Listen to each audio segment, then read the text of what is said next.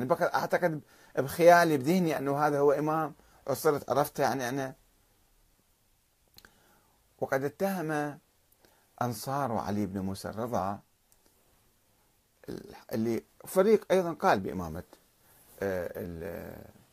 يونس بن عبد الرحمن، هو من أيد وشيد إمامة الرضا وكان يدعمه ويجيب له أحاديث وقصص وكذا ومعاجز وما شابه. فهسه نبحث هذا إن شاء الله في وقت لاحق، كيف أصبح الإمام الرضا إماما وماذا قام بأي دور.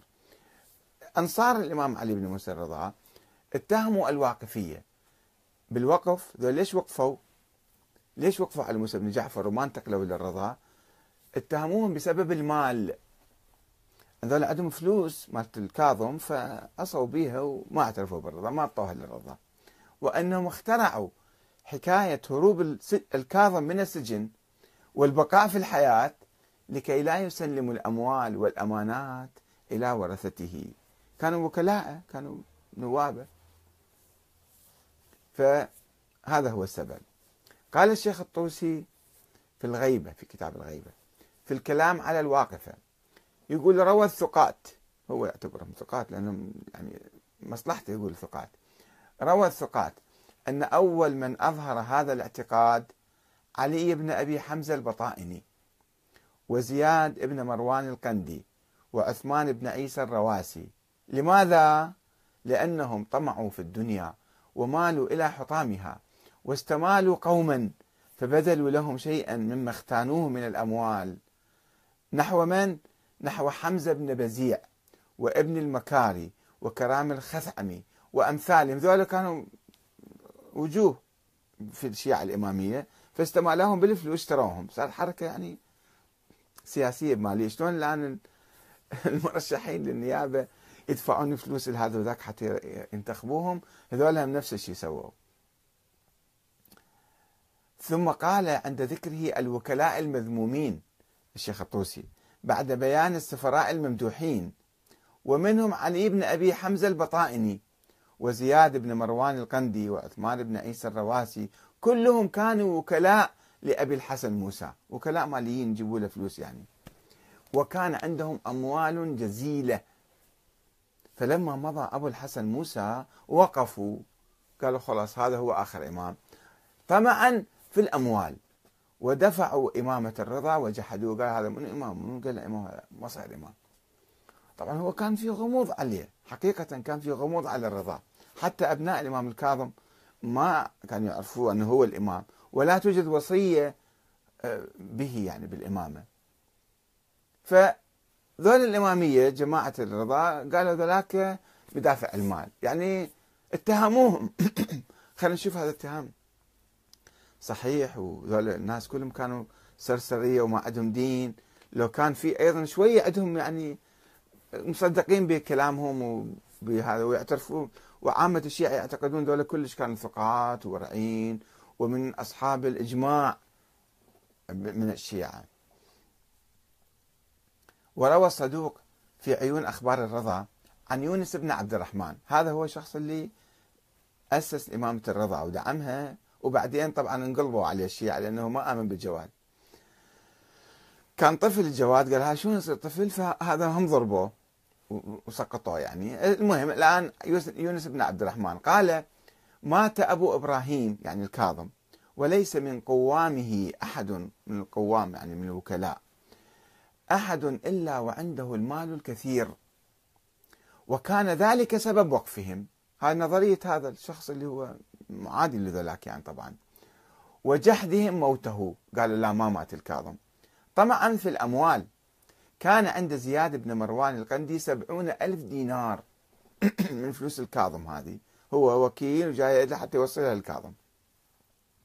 وعند علي بن أبي حمزة 30,000 دينار، هذا نفس المصدر الجزء 1 باب السبب الذي قيل من أجله بالوقف على موسى بن جعفر، الحديث رقم 2 الكليني بالكافي طبعا. وروى الكشي عن يونس بن عبد الرحمن أيضا. الكشي هذا عالم رجالي في القرن الرابع، روى عن الكشي في تفسير ظاهرة الوقف أو تأسيس حركة الوقف أو مذهب الوقف على موسى بن جعفر.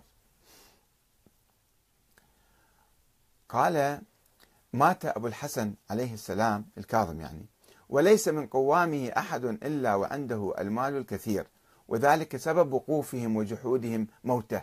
وكان عند زياد القندي 70,000 دينار، وعند علي بن أبي حمزة 30,000 دينار. قال: فلما رأيت ذلك، هذا يونس بن عبد الرحمن يبين موقفه، وتبين علي الحق وعرفت من أمر أبي الحسن الرضا عليه السلام ما علمت، فكلمت ودعوت الناس إليه إلى الرضا.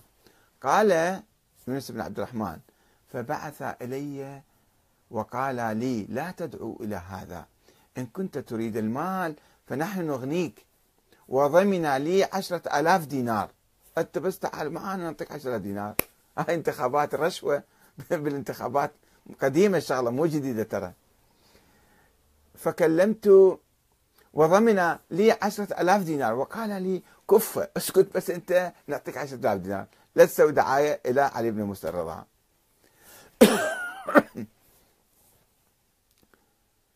وقال لي: كفة. قال يونس: فقلت لهما: إنا روينا عن الصادقين، يعني الباقر والصادق، أنهم قالوا، أو الصادقين عموما الأئمة يقصد يعني، أنهم قالوا: إذا ظهرت البدع فعلى العالم أن يظهر علمه، فإن لم يفعل سلب عنه نور الإيمان، وما كنت أدع الجهاد وأمر الله على كل حال. قال: فناصباني وأظهر لي العداوة، لأن أنا ما سمعت كلامهم، ما اتفقت معهم بالمؤامرة كما يدعي هو هذا الشخص.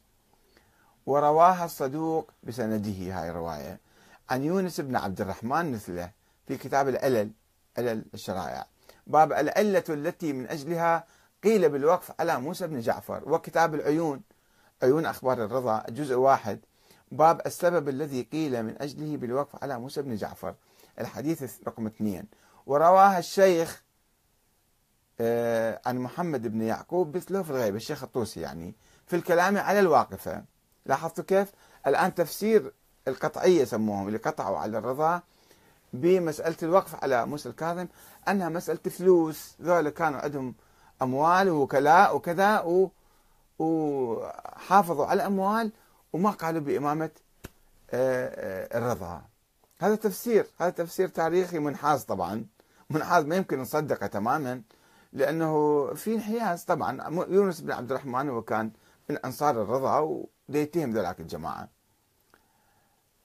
بيد أنه لا يمكن تفسير حركة الوقف الواسعة اللي شملت حتى أبناء الإمام الرضا كلهم، وهذول بالعامل المادي من أجل الفلوس فقط، حيث كان بعض الواقفية أشخاصا ثقات عند الجميع، علماء كانوا، علماء في بالشيعة الإمامية، وثقات معروفين بالوثاقة والتقوى وكذا، ومنهم أصحاب الإجماع. أصحاب الإجماع ذولا خلص أصحاب الإمام الكاظم والصادق والباقر، يسموهم أصحاب الإجماع. والرواة الثقات الذين يدل وقفهم على الكاظم مو أنه من أجل فلوس ما راحوا للرضا وطوهم فلوس، هاي تبرير سخيف يعني حقيقة، إنما يدل على غموض مسألة الخلف وعدم معرفتهم بالوصية لأحد من بعده. هذا التفسير أقوى وأولى، أنه ما كانوا يعرفون أحد بعد أولاده، ما شاء الله عنده 37 ولد الإمام الكاظم. طيب 37 ولد وكل واحد يدعي الإمامة أيضا، مو كلهم كانوا ساكتين، فذلك قال لك أحسن شيء خلاص الإمام.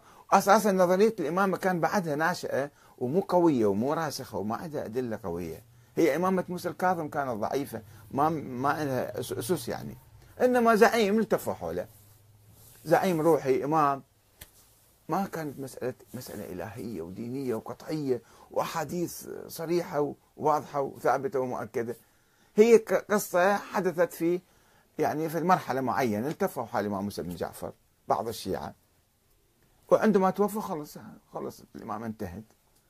فهذول ما كان عندهم إيمان بنظرية الإمام، ولا كان عندهم قائمة مسبقة بأسماء الأئمة ال12 حتى بسرعة يطفرون من موسى الكاظم إلى علي الرضا، ما عندهم الشيء هذا. هسه نجي نعلق على الكلام، بس خلينا نشوف التحليل القطعية يسموهم جماعة الرضا، بأن الحركة الواقفية العريضة وأصحاب الإجماع والثقات من الرواة كلهم من أجل المال يعني وقفوا على الكاظم ورفضوا الإمام بالرضا، هذا كلام يونس بن عبد الرحمن، ونحن نشك بكلامه لأنه مو معقول. يعني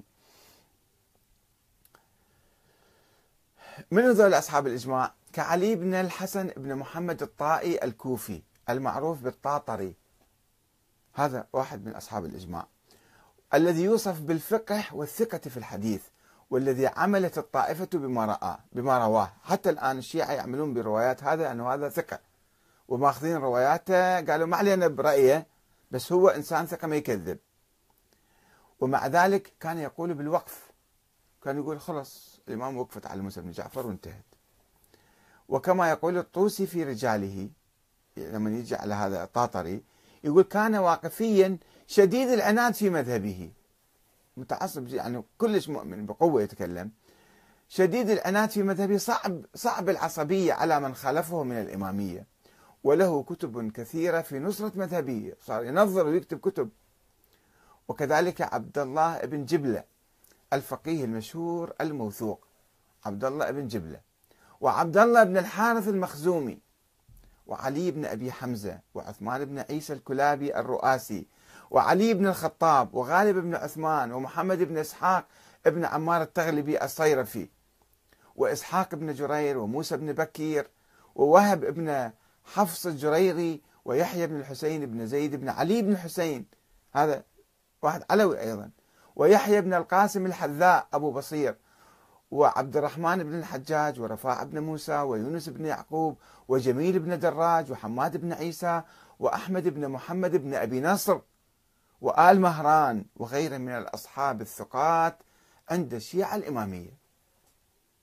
هذول كلهم على فلوس راحوا. هذا تفسير جدا يعني تحقير لكل المذهب هذا، إذا قلنا هذول العلماء كلهم يركضون وراء الفلوس، يعني مثل جماعتنا اليوم يرشحون واحد ويعارضون واحد ويحاربون واحد، وراء الفلوس يركضون كلهم على الفلوس.